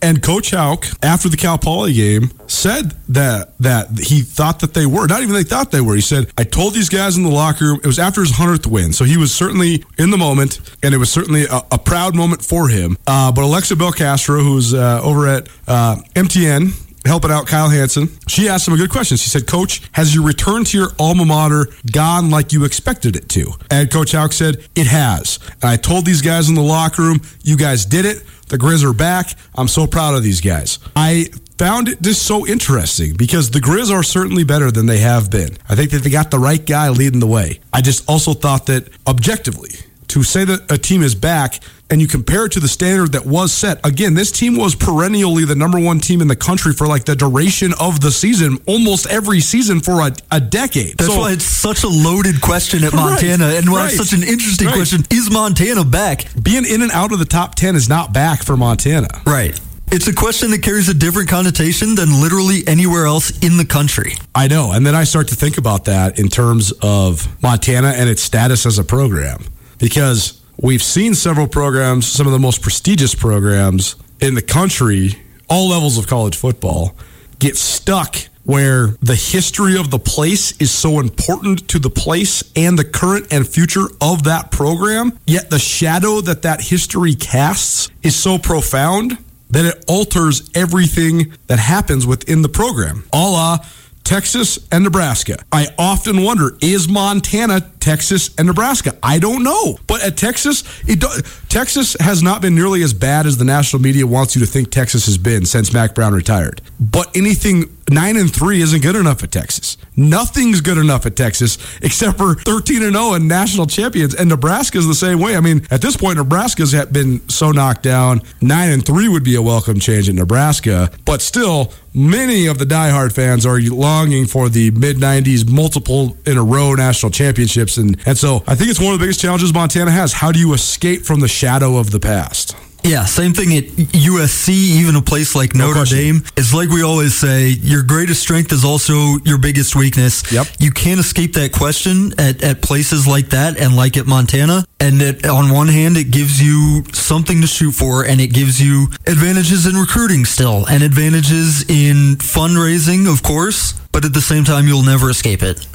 Nuanez now, ESPN Radio, SWX Montana Television. Andrew Houghton joining me, Colter Nuanez. We're talking all things uh, Big Sky Conference, specifically at this moment, University of Montana sports. This segment is presented to you by Nick Tabor and Westpac Wealth. Westpac Wealth making your life more tax efficient. Whether you need business succession plans or estate planning, give Westpac Wealth and Nick Tabor a call today. I talked with Brian Holzinger, the new Lady Grizz head coach, about this because Brian Holzinger has Montana ties. He was at Montana Tech for several years. His staff is rich with Montana ties. I mean, Jordan Sullivan's Robin Selvig's sister's daughter, for God's sakes. So, I mean, she knows the Lady Grizz history better than anybody, but Nate Harris and, and Jocelyn Tinkle all also very intertwined in the history of the program. But I talked with Holzinger about this because the Lady Grizz women's basketball program has among, if not the most prestigious and impressive history and lineage of any single program in the Big Sky Conference. Period. Any sport. I mean, this Street and Smith magazine, which is one of the longtime documentarians of college hoops, named the University of Montana women's basketball program as the seventh greatest program in the history of Division One basketball,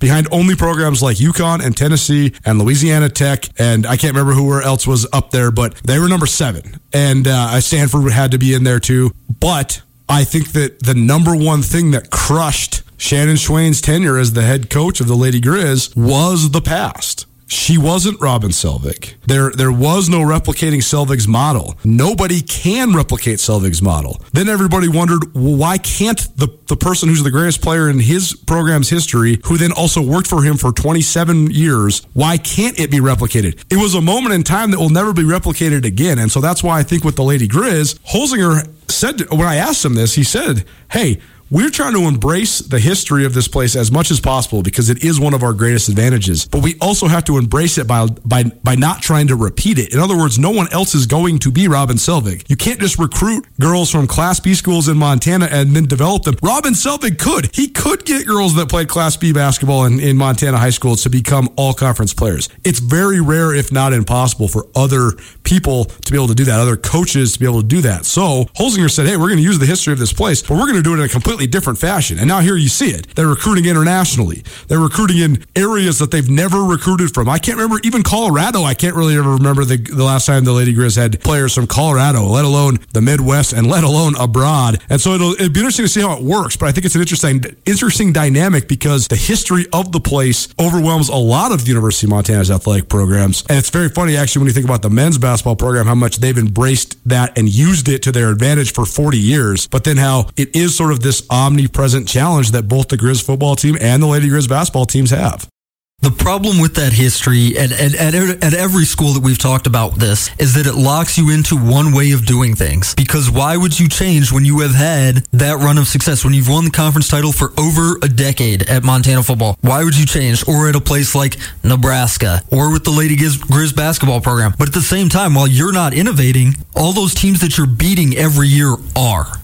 So if you're not staying ahead of the curve, eventually you're falling back because your Exactly history right. is trapping you in the same cycle and all these places. I mean, in the in Big Sky women's basketball, Jon Newlee at Idaho, he's shooting a million threes a game because he's innovating because he has to beat the Lady Grizz. Exactly. Seton Sobolewski at Idaho State. John Idaho Newlee State. created his style to beat Robin Selvig's zone. Exactly. Exactly. Seton Sobolewski at Idaho State is recruiting half his roster from overseas every year because he has to to beat Robin Selvig at Montana in in the Big Sky Conference football. I mean, this exactly is right. This The- is the- the- but the Grizz set the pace for the rest of the league. Absolutely. But in Big Sky football, this is why you see so much stylistic diversity. I was talking with Idaho State defensive line coach Byron Hout today about exactly this. He's been in the league for a while because he coached at Montana State. Asked him about the stylistic diversity of offenses in the league, which we've pushed all the time. I asked him, you know, with Cal Poly out of the league, does it become easier to prepare week to week because you're not seeing the triple option or not with Cal Poly out of the league, with Cal Poly not running the triple Sure, option sure, anymore? sure. He's like, no, it's just as varied as it's ever been.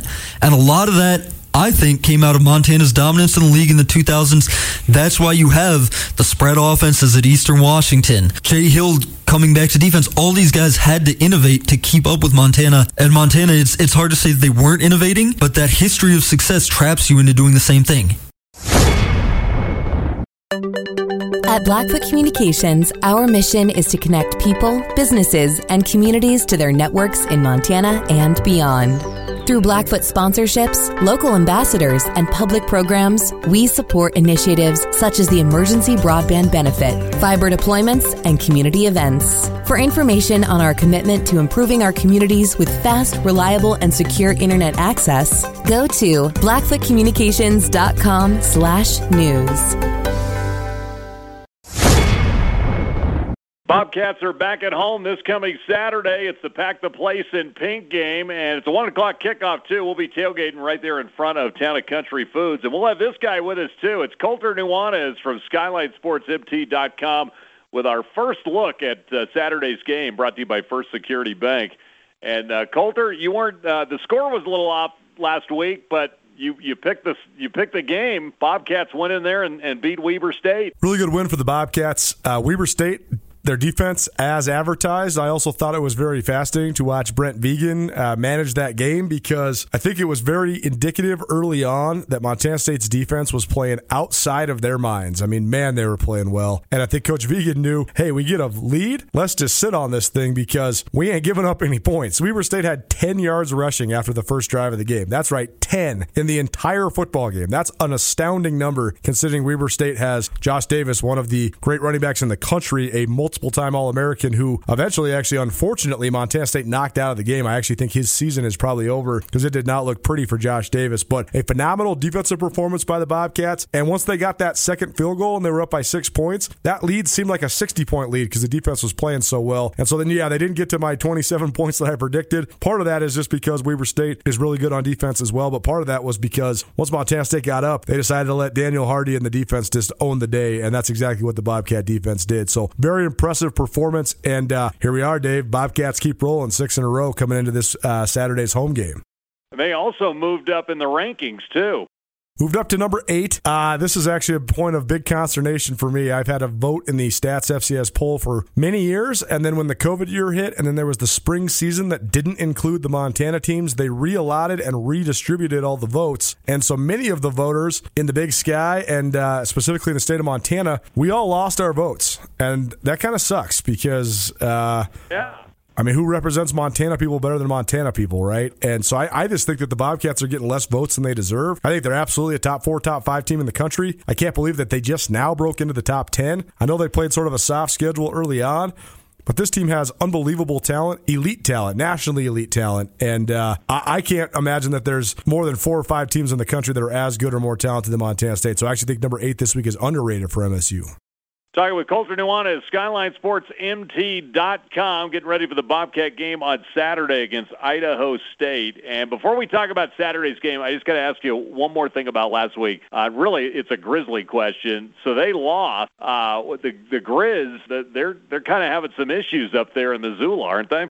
So here's a look behind the curtain. So I run SkylineSportsMT.com. We cover Montana State, Montana, and the rest of the Big Sky in that order very heavily. I also host a daily radio show that originates in Missoula that's broadcast statewide on ESPN Radio as well as SWX Montana Television. And I also have this podcast network at Big Sky, uh, the Big Sky Breakdown, as well as four other podcasts. And uh, here we are, Dave, talking uh, leading up to this game. And I've already spent 13 recorded hours this week talking about just the Grizz loss to Sacramento State. I think that's how much people are freaking out about it. I think that's also uh, just how much people care. Uh, but also, I think it just marks the the historic nature of the win. I mean, Sac State has only beat Montana three times ever, and that was the first time that Sac State has ever come to Missoula and posted a victory. And now Sac has beaten Montana twice in a row 2019 in Sac and on Saturday in Missoula. I like to look at things sometimes where credit where credit's due. I think that uh, Sac State's a good team. Troy Taylor is 11 and one in his two years at Sac State against Big Sky opponents, so they've proven it a little bit in that facet. Sac State has tremendous coaches. Andy Thompson's one of the best defensive coordinators in the league. Ironically, he's a former Grizz linebacker. It was the 20th anniversary celebration for Montana's 2001 national championship team on Saturday. Coach Thompson played on that team, so a homecoming for him and ability to show out uh, with his new product there uh, with the Hornets. That's all to say though, the Grizz are struggling mightily. They have a really hard time manufacturing anything on offense. The injuries have mounted profound. I mean, six year senior Cam Humphrey's out at quarterback. Gabe Sulser, one of the star receivers, is out. He's a part returner and a slot guy. He's out indefinitely. Defensively, senior defensive end just uh, Joe Babros is out. Senior defensive end Justin Belknap's banged up. Junior defensive end Deary Todd is out. Uh, they've had guys in and out of the lineup across the board. Senior safety Gavin Robertson has been out. So they have a ton of injuries. But that's all to say that the Grizz have just not looked as good as they did the first month of the year. They've really, really struggled these last couple weeks. And uh, I think that there's so many different factors that go into it. I don't think it's one big thing. If it was one big thing, I think that they would fix it. But I think it's a million different little things that have now become one big thing. Now you have a team that's sort of facing this crossroads because they beat Washington to open the year. They were phenomenal uh, coming out the gates the first three games of the year. But when the injuries started mounting, now a whole bunch of other things have s- sort of sprung up as well. So it's a huge game in Moscow on Saturday as uh, Montana goes to, to play a reeling Idaho team as well. I still think the Grizz will will get on track, and I think they'll be rolling by the time the rivalry game rolls around here in about a month. But that said, it, it's been a far cry from what they were the first month of the year, no doubt.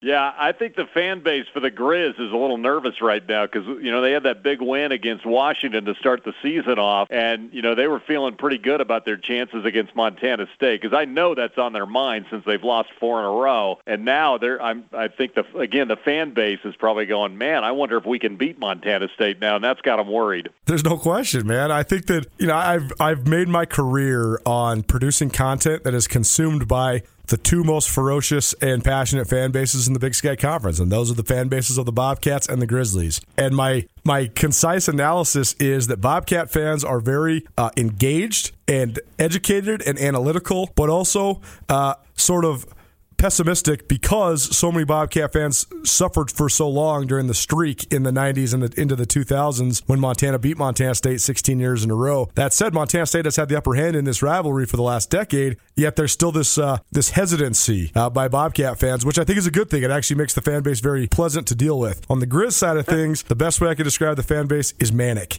They are they're as high as a high can be when it's really high, and they're as low as low can be when it's really low. Like I live in Missoula, I'm talking to you on the phone from Missoula, and uh, you would have thought the Grizz were going to win the freaking Super Bowl when they won when they beat Washington, and you would have think now that the sky is falling with the fact that they lost to Sac State. So it's great to be a part of this because it's awesome having people care so much. It is just really funny though because Grizz fans they are very excitable, but they also think uh, doomsday scenarios when things don't go so well.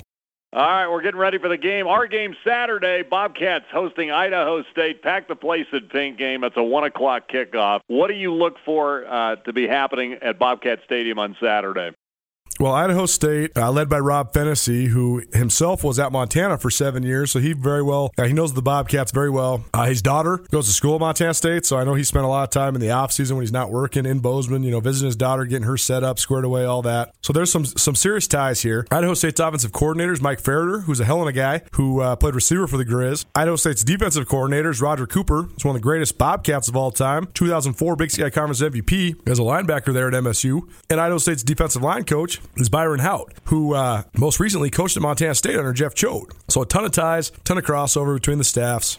Idaho State, while not expected to be a league title contender, was expected to be competitive in the league. I think they were picked sixth in the preseason poll in a 13 team league, and they're one and five. That said, though, their one win is over a UC Davis team that was ranked number eight in the country at the time. So they have beaten the number eight team in the country already, and that's what Montana State is ranked this week. I think Idaho State has some some fundamental uh, disadvantages in this game. Tyler Vander Waal, who again another tie. Brent Vigen spent the last seven years at Wyoming. He recruited Tyler Vander Waal to Wyoming, and Vander Waal played for Vigen at Wyoming at quarterback.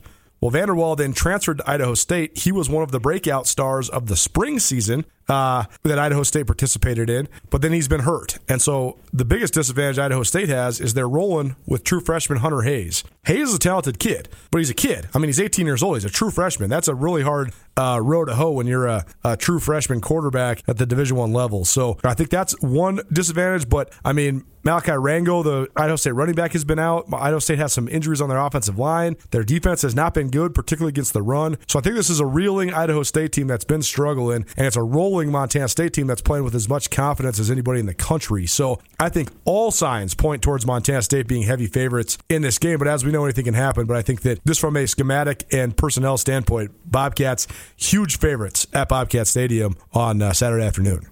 How's our health going into Saturday?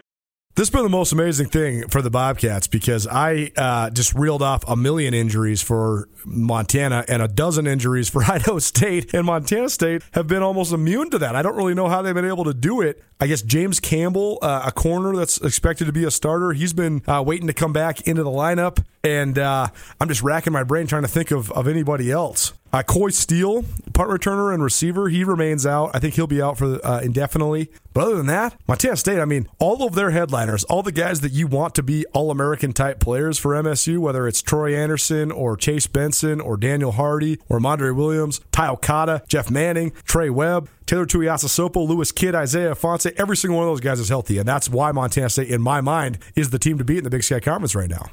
All right, we're going to see him this Saturday, one o'clock kickoff. It's the pack the place in pink game out at Bobcat Stadium. It's Colter Nuanez, SkylineSportsMT.com, and you can. We're going to save your prediction for the tailgate. Everybody wants to know, so they can come by and hear it in person. Gotta love it, man. Look forward to seeing you in person, Dave. Appreciate you for always having me every week, and that should be a fun day in Bozeman on Saturday. Can't wait. We will see you then.